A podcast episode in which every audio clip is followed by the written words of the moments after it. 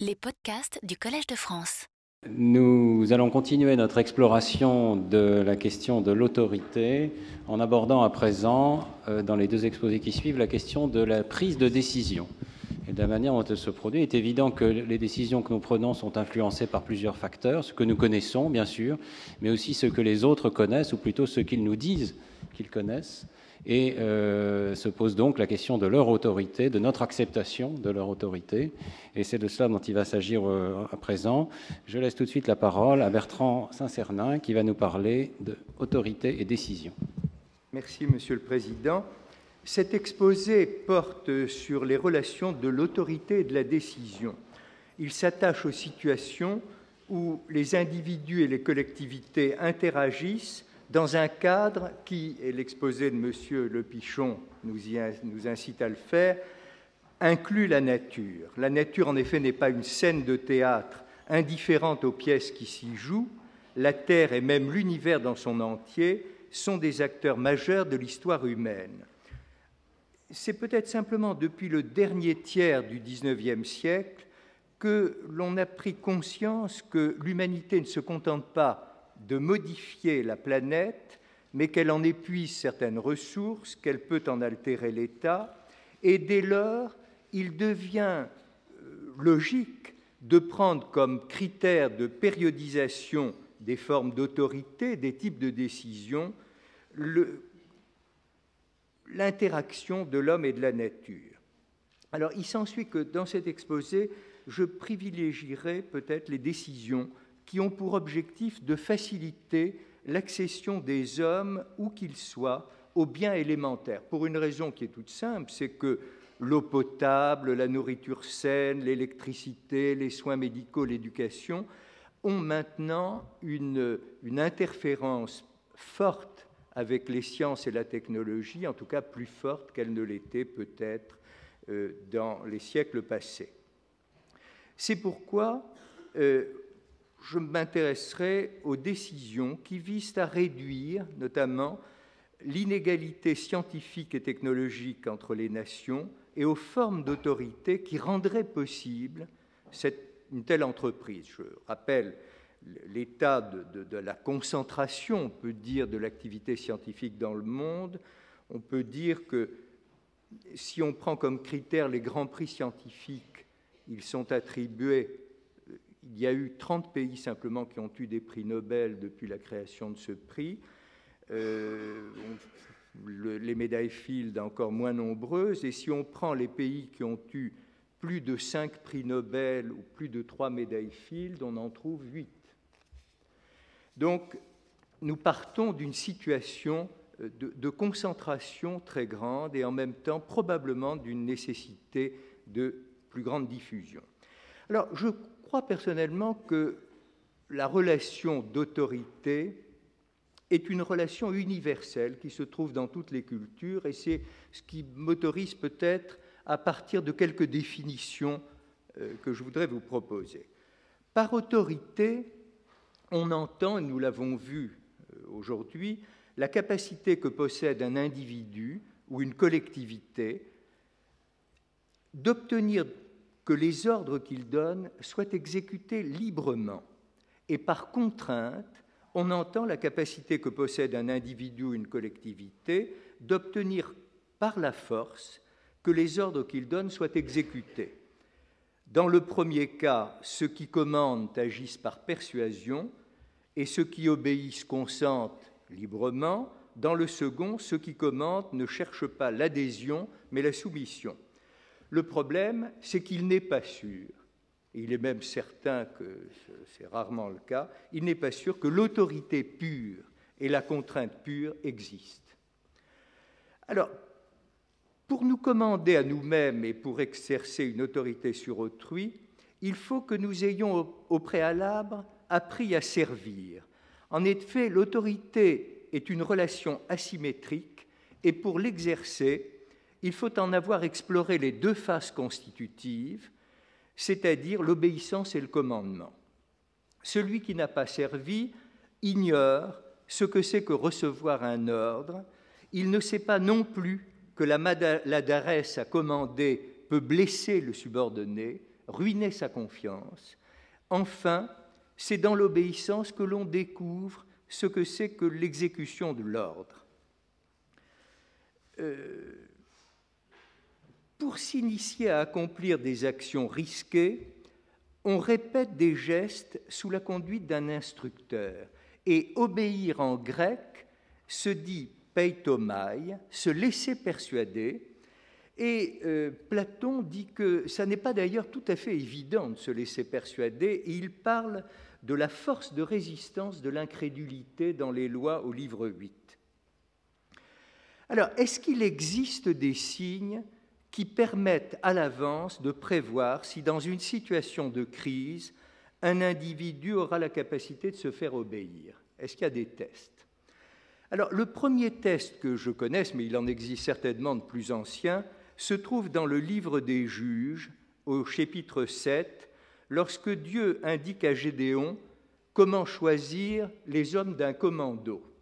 Alors, il lui recommande de faire descendre tous les hommes valides sur les bords du Jourdain et de prendre simplement ceux qui l'appelaient l'eau au lieu de s'agenouiller pour la boire. Il y en avait 300, c'est les 300 que Gédéon a retenus.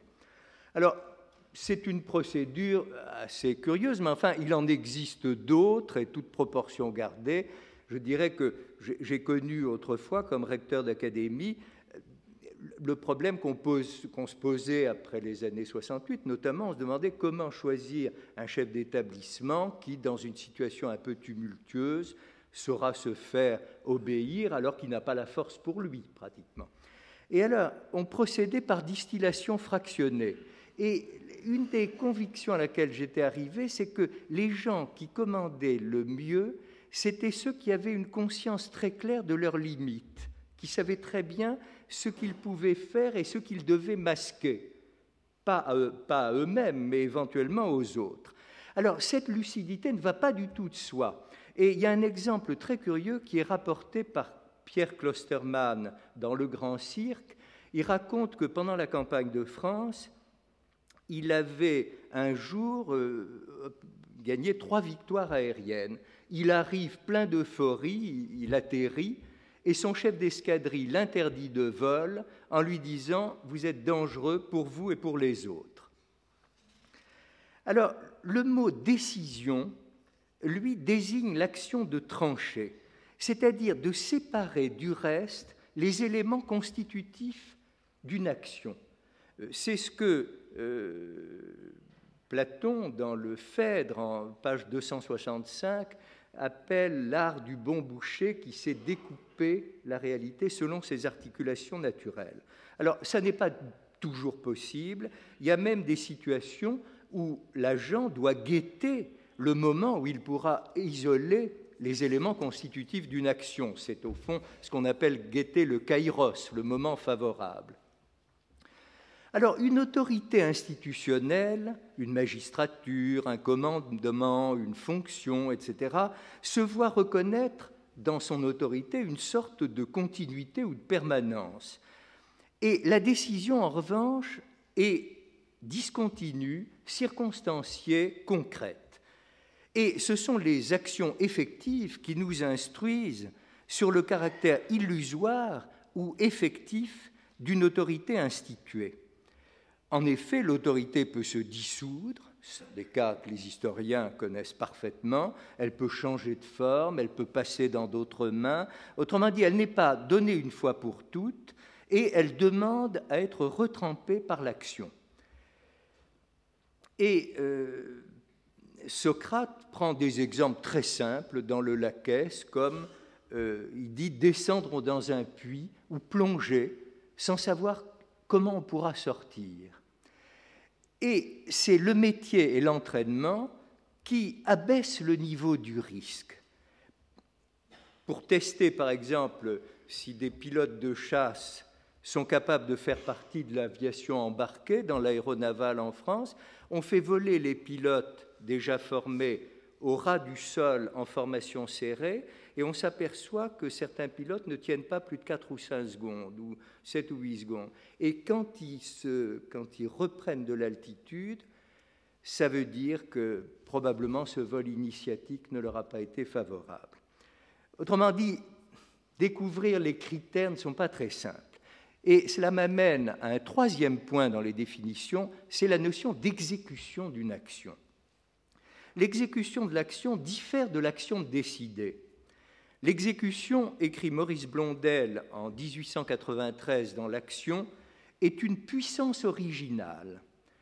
Et il poursuit Il y a une clarté attachée à chaque pas que l'on fait, lucerna pedibus. Alors, Blondel faisait toujours des citations en latin qu'il inventait. Alors ça c'est merveilleux. Quand on agit, on a comme une lanterne dans les pieds. Je trouve ça formidable. Et euh, l'exécution a aussi un autre mérite, c'est qu'elle nous instruit sur nos déficiences et nos divisions. Saint Augustin, dans les Confessions, au livre 8, chapitre 21, observe Il y a entre la décision et l'exécution un abîme à franchir.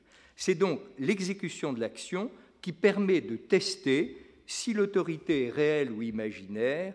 Elle fait aussi entrer l'agir humain dans l'univers. Enfin, il y a un dernier problème qui se pose. Est-ce que les structures de l'action sont stables à travers le temps ou est-ce qu'elles évoluent? Alors, par structure de l'action, nous entendons ces caractères formels, les processus généraux qui s'y déploient. Alors, pour indiquer que l'autorité, c'était dans le programme qui nous était donné, ne vient pas d'ailleurs que de Dieu, Platon dans les lois dit c'est ce qui devrait se passer. Mais en fait, ça ne se passe pas du tout comme ça. Les dieux ont décidé que c'était aux hommes de faire leur histoire. Et pour traduire cela, Platon dit dans les lois, au livre 7 en 817, à propos des législateurs, nous sommes nous aussi des poètes tragiques. Toutefois, pour Platon, il n'y a pas de disjonction ontologique entre mathématiques et tragédie. Les mathématiques peuvent nous instruire sur les structures de l'action et en particulier sur l'autorité et la décision. Alors, Whitehead, qui, était, qui a eu comme métier, qui a été mathématicien toute sa vie, disait que les mathématiques constituaient le plus riche réservoir de formes, mais qu'elles étaient encore dans l'enfance. Et il n'est donc pas surprenant que les structures de bien des actions échappent encore à leur prise, ce qui fait qu'il y a traditionnellement deux grands modes de représentation des actions, un mode dramatique, dont peut-être un des premiers modèles est la tragédie ou peut-être l'épopée avant, et euh, la question qui va se poser, c'est quel est au fond, quel type de connaissance, si c'était possible, euh, serait l'idéal pour exercer une autorité et prendre des décisions. Alors c'est un problème euh, qui est au fond celui du pilotage stratégique de l'action. Et dans le livre 12 euh, des lois, Platon dit que la connaissance parfaite, ce serait celle qui produirait un mélange intime, il emploie le terme de crassis, de l'intellect, du nous et de la perception. Et c'est à, à, cette seule condition que la cité éviterait d'être dépourvue d'intelligence, à nous, et dépourvue d'acuité perceptive, anaistétos. Cette connaissance est bien entendu morale et politique. Elle a pour fonction d'assurer le salut des individus et des cités, elle est ancrée dans le monde sensible et, contrairement à l'image qu'on donne très souvent de Platon, il y a pour lui, en tout cas dans le livre 12 des lois, inséparabilité du monde des corps et du monde des esprits, inséparabilité de la connaissance théorique et de la connaissance pratique, inséparabilité de la liberté des hommes et de l'ordre de l'univers. Alors, Comment se fait-il qu'avec cette vision aussi claire de ce que devrait être la stratégie de l'action, en réalité, les mathématiques n'ont pénétré ce domaine que très lentement? En effet, il a fallu d'abord mathématiser le hasard.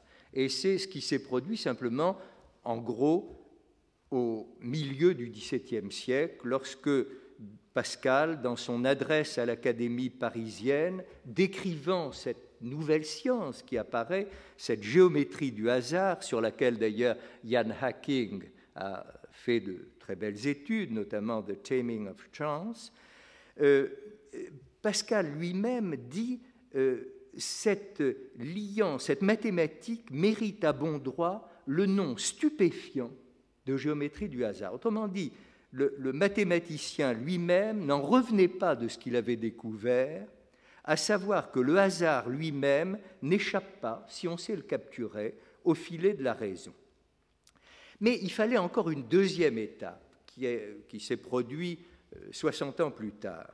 C'est la mathématisation, les débuts de la mathématisation de l'interaction entre des êtres intelligents. Cette deuxième étape débute au début du XVIIIe siècle, lorsque Pierre de Montmort s'intéresse à l'étude mathématique des jeux de société et lorsque Fontenelle fit son éloge à l'Académie des sciences, euh, il décrit ainsi l'état euh, de, la connaissance avant les travaux de Montmort. C'était un pays inculte où à peine voyait-on cinq ou six pas d'hommes. Monsieur de Montmort s'y engagea avec le courage de Christophe Colomb et en eut aussi le succès. Enfin, le troisième temps, c'était de pouvoir agréger les, préférences individuelles, c'est-à-dire de trouver une règle qui permit de substituer, quand une action collective est nécessaire, les préférences collectives à l'ensemble des choix individuels. C'est un, une action à laquelle sont associés des noms comme ceux de Condorcet, Borda, Poisson, Cournot, Bertrand et quelques autres, et ça nous achemine jusqu'aux années 1920 aux travaux d'Émile Borel et plus encore aux travaux de John von Neumann, euh, qui euh, sont publiés en 1927 et qui donne lieu euh, en 1944 à la publication par von Neumann et Morgenstern de Theory of Games and Economic Behavior. Alors à ce moment-là, on a cru que les mathématiques envelopperaient d'une sorte de filet continu euh, le champ de l'action, ou du moins ses structures de base. Et au fond, jusqu'à présent, il n'en a rien été. On a une, de, de, grands progrès qui ont été accomplis, mais qui n'ont pas conduit à cette unification euh, dont rêvaient von Neumann et Morgenstern. Voilà quelques mots sur des définitions pour exprimer simplement la, la, la conviction que j'ai que ce problème de la relation d'autorité est un problème tout à fait universel. Maintenant, la deuxième question qui se pose, c'est est-ce que les structures de l'autorité, est-ce que les manifestations de la décision sont des réalités soustraites à l'histoire ou est-ce qu'elles ont une évolution Auquel cas, quel serait le critère de périodisation? J'aborde le deuxième point de mon exposé. La périodisation, comment peut-elle s'opérer? Eh bien, quand on regarde les grands thésaurus que forme au fond la littérature depuis euh, 2500 ans ou davantage, on observe que Homère, Échille, Sophocle, Aristophane, Platon, etc., jusqu'aux moralistes, Montaigne, Pascal, les moralistes français, mais aussi Thucydide, Saint-Augustin, nous reconnaissons très bien dans leurs descriptions et dans leurs analyses ce qu'ils entendent par l'autorité, ce qu'ils entendent par décision. Il y a donc probablement quelques invariants. En même temps, je crois que quand on regarde, quand on considère les relations de l'humanité à la nature, on s'aperçoit que si la nature a exercé toujours son empire sur l'humanité, et si réciproquement la domestication des plantes et des animaux depuis des milliers d'années atteste l'action de l'homme sur la nature, c'est seulement vers le milieu du XIXe siècle, avec le poids croissant des industries extractives, que les hommes ont commencé à prendre conscience que leur action entraînait des modifications irréversibles de la planète. Et je proposerai comme chronologie, euh, en tout cas pour mon exposé, de distinguer trois âges de l'autorité et des modes de décision. Une première période très longue qui va, au moins dans l'histoire occidentale, de la Grèce jusqu'au milieu du XIXe siècle. À partir du XIXe siècle, l'humanité commence à prendre des décisions qui modifient de façon irréversible l'état de la planète. Mais on peut dire que à partir des années 40, aussi bien en raison du lancement du Manhattan District Project, la construction de la première bombe atomique, et aussi de la fabrication industrielle des premiers antibiotiques, l'utilisation croissante des énergies euh, non renouvelables se double d'une modification importante de la conception du travail rationnel. Autrement dit, c'est probablement les, les, modalités mêmes de l'action rationnelle qui se modifient. Dans la conception classique de la raison, en effet, les découvertes d'une pluralité de savants sont réputées intériorisables par les individus.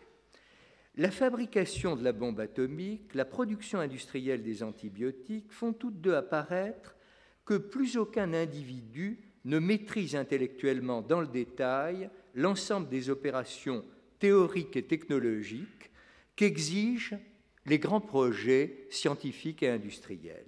Et très vite, on comprend que ce n'est pas dû à l'urgence de la guerre, mais que la science et la technologie viennent de subir une modification. Et ce que je voudrais montrer, ce sera ma troisième partie, c'est que cette modification a entraîné à la fois des changements dans les règles du jeu de l'action, et en même temps euh, une difficulté à définir les modalités nouvelles de l'autorité.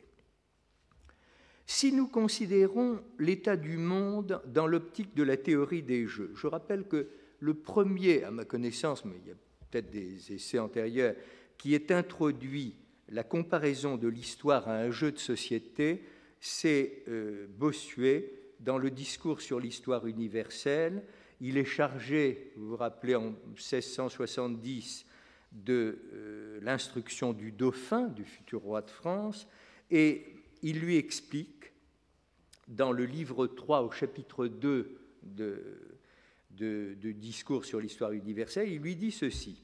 Dans ce jeu sanglant, où les peuples ont disputé de l'empire et de la puissance, qui a prévu de plus loin, qui s'est le plus appliqué, qui a duré le plus longtemps dans les grands travaux, et enfin qui a su le mieux où pousser, où se ménager suivant la rencontre, à la fin a eu l'avantage et a fait servir la fortune même à ses desseins. Alors, la grande difficulté, c'est que même si nous décrivons des modalités contemporaines de, de la situation du monde, les règles du jeu qui s'imposent normalement aux, acteurs sont des règles en général anciennes. Autrement dit, euh, c'est au cours des deux derniers millénaires à peu près que s'est forgé le droit actuel, deux millénaires et demi que la science euh, a pris son essor, que les cités, les États et les nations, dans certains cas, ont acquis leurs institutions, leurs prérogatives et leurs assises, et par conséquent, euh, les sociétés essaient de traiter les problèmes nouveaux en s'aidant des institutions existantes. C'est tout à fait naturel. Elles hésitent à se doter de nouvelles règles du jeu, à forger une législation pour des cités ou pour l'âge à venir. Quand on essaie de le faire, comme c'est le cas de Platon et ses deux vieux amis dans les lois, ça paraît un exercice un peu gratuit. En même temps, nous sentons bien qu'il y a comme une nécessité de changer au moins certaines des règles.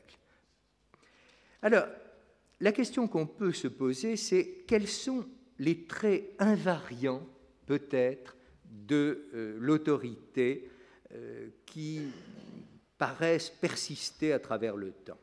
Eh bien, Dans la mesure où, en science et en technologie, les agents sont supposés libres, les acteurs sont supposés libres, les relations qui relèvent de l'autorité, euh, entendues au sens d'une acceptation librement consentie euh, d'une vérité ou d'une opinion légitime, euh, je pense que ce domaine irait en s'accroissant. Ce phénomène serait amplifié dans la mesure où, pour arriver à une décision, dans la plupart des domaines, et cela vient de nous être montré par M. Le Pichon, il faudrait opérer la synthèse de connaissances détenues par des groupes de spécialistes très différents.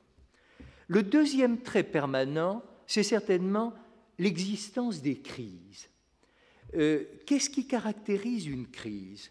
Ce qui caractérise une crise, c'est le fait que les commandes institutionnelles ne répondent plus. Alors, une des très belles descriptions de l'état de crise que l'on est, qui nous vient de, Xénophon, c'est ce qu'il raconte au livre 3 de l'Anabase. Le corps expéditionnaire grec euh, est en difficulté, les officiers supérieurs ont été tués ou faits prisonniers, les officiers subalternes sont sans ordre, les soldats abandonnés à eux-mêmes ne forment plus les faisceaux le soir, ils cessent de monter la garde, et Xénophon, qui n'est pas du tout un militaire de carrière, qui est venu euh, dans l'espoir de découvrir un pays nouveau, peut-être de rencontrer le roi de Perse, etc., se dit on ne peut pas rester dans cette situation. Alors il parcourt pendant la nuit le camp, il rameute les jeunes officiers, il pousse tel ou tel à essayer de prendre le commandement, et comme personne au fond ne se déclare, il se fait élire stratège, et c'est lui qui va commander la retraite jusqu'à la mer avec le fameux mot Talassa, Talassa, etc. Ça, on peut être sûr que des situations de ce genre continueront et même iront en s'amplifiant. Il y a un troisième point qui certainement subsistera, c'est la dualité des modes de représentation dramatique et mathématique de l'action. Car pour le moment, la structure de l'action tragique n'est pas descriptible aisément en termes de mathématiques. Et alors, les tragiques grecs nous offrent d'ailleurs une étude aiguë de l'action, de l'autorité des choix. Je prends un exemple très simple, celui des suppliantes d'Échille. Vous connaissez l'histoire, Danaos euh, est le prince d'une ville côtière, d'un petit État, et 50 jeunes filles viennent demander sa protection. Il accepte, il les reçoit. Le lendemain, 50 guerriers montés sur des navires de guerre arrivent devant la ville et disent Vous nous rendez les 50 jeunes filles, ou c'est la guerre? Sa ville n'est pas très préparée à un conflit, Danaos hésite, il ne sait pas trop que faire. Les jeunes filles plus malines ou plus déterminées s'enferment dans le temple de Zeus, protecteur des suppliants, et menacent de se pendre au statut du temple. À ce moment-là, le pauvre Danaos se dit Je ne peux pas avoir les dieux contre moi. Et voyant cette sorte de hiérarchie des formes d'autorité et en même temps, je dirais, de, champ de l'action humanitaire, guerre et paix ou euh, aspect religieux, finalement, il choisit de rester fidèle à la promesse qu'il avait faite à son début. Mais dès la Grèce antique, euh, et Platon notamment, ne considère pas que la représentation dramatique de l'action soit incompatible avec sa représentation mathématique. Mais, comme nous l'avons vu, il faut euh, que des conditions qui sont internes à l'évolution des sciences se produisent pour que cette jonction imparfaite ait lieu. Enfin, le quatrième invariant, bien évident, c'est euh, qu'une décision nécessiterait toujours le courage de la maintenir malgré les vents contraires. Alors maintenant, quels sont les traits nouveaux les plus, les plus apparents? Le premier, c'est peut-être que la rationalité prend une forme de plus en plus réticulée. Je veux dire par là que euh, l'interaction entre les agents devient plus intense euh, que lors de la naissance de la science moderne et tant qu'il y avait une sorte de privilège de la physique mathématique sur les autres disciplines. Alors, la difficulté, bien entendu, c'est que dans un réseau, pour que l'échange ait lieu, ou que, comme dit Platon dans le banquet, euh, il, dit c'est dommage que la connaissance ne se diffuse pas comme le liquide passe d'une coupe plus pleine à une coupe moins pleine quand on met d'un brin de laine entre les deux. Nous savons bien que ça ne se produit pas ainsi. Et donc la difficulté, c'est quand les acteurs sont de puissance, euh, comment dirais-je, très disparates, comment établir entre eux des règles du jeu relativement équitables. Le deuxième aspect nouveau, c'est que la gestion des asymétries et des complémentarités devient un art majeur. En effet, prenons simplement l'exemple des sciences. Chaque spécialiste, dans son champ propre, est un expert et travaille en théoricien au sens de la théoria ancienne, antique. Mais il doit transposer sous une forme simplifiée et au bénéfice de ses pairs des autres disciplines les résultats qu'il a obtenus, tout en sachant que ses pairs dans les autres disciplines ne seraient pas capables de refaire dans le détail ce que lui-même a exécuté et de la même façon, il reçoit de ses pairs des informations sur les résultats qui ont été obtenus. Si bien que ce que nous appelons aujourd'hui rationalité recouvre ce que les anciens auraient appelé la théoria ou l'épistémé d'un côté et l'orthodoxa, l'opinion droite, de l'autre, dans le meilleur des cas. Alors, quel genre d'autorité se mélange qu'est la rationalité nouvelle implique-t-elle?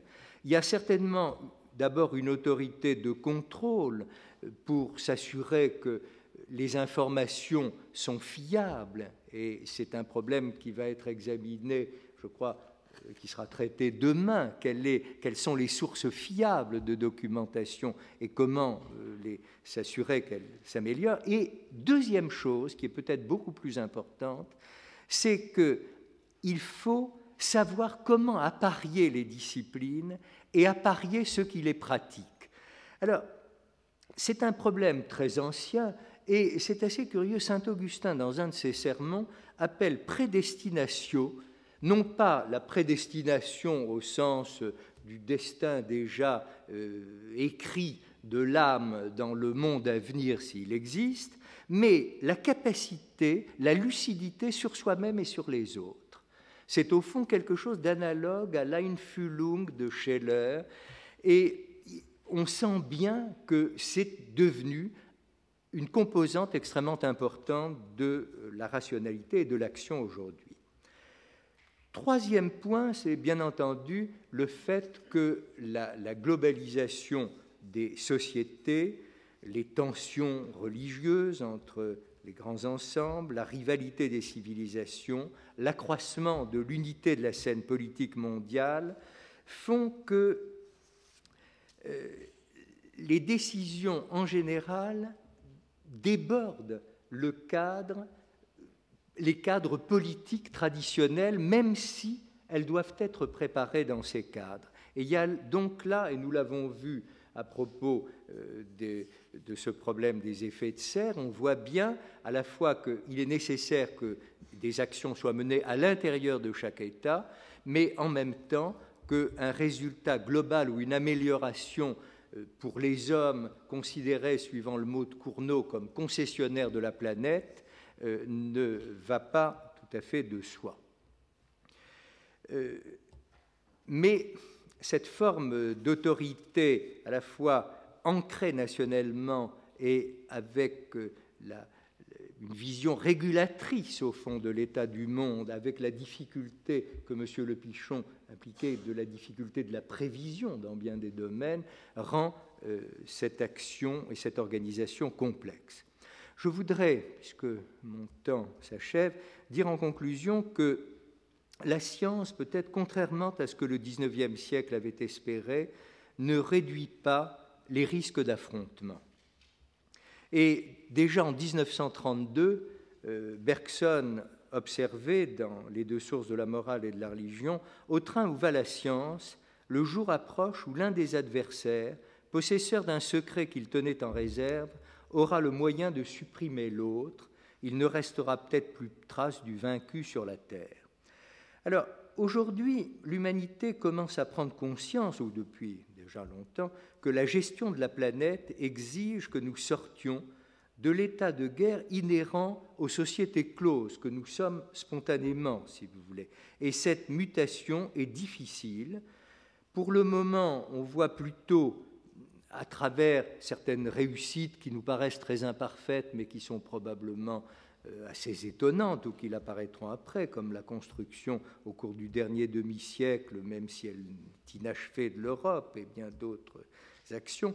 Or, cette mutation est difficile, pourtant je crois que l'espérance est permise, car là où les inégalités sont de nature sociale, on sait que des retournements et des évolutions rapides sont possibles. L'Europe du dernier demi-siècle en est peut-être un exemple sur le plan politique et de plus en plus, je crois aussi, sur le plan scientifique. Plus généralement, le terme de renaissance, et je terminerai par là, ne désigne pas probablement seulement un événement qui s'est produit en Europe il y a quatre ou cinq siècles, il désigne un processus susceptible de se reproduire en d'autres lieux, dans d'autres cultures. Encore faut-il discerner quelles sont les institutions, les actions et les modes d'autorité susceptibles d'en hâter l'avenue. Retrouvez tous les podcasts du Collège de France sur www.collège-de-france.fr.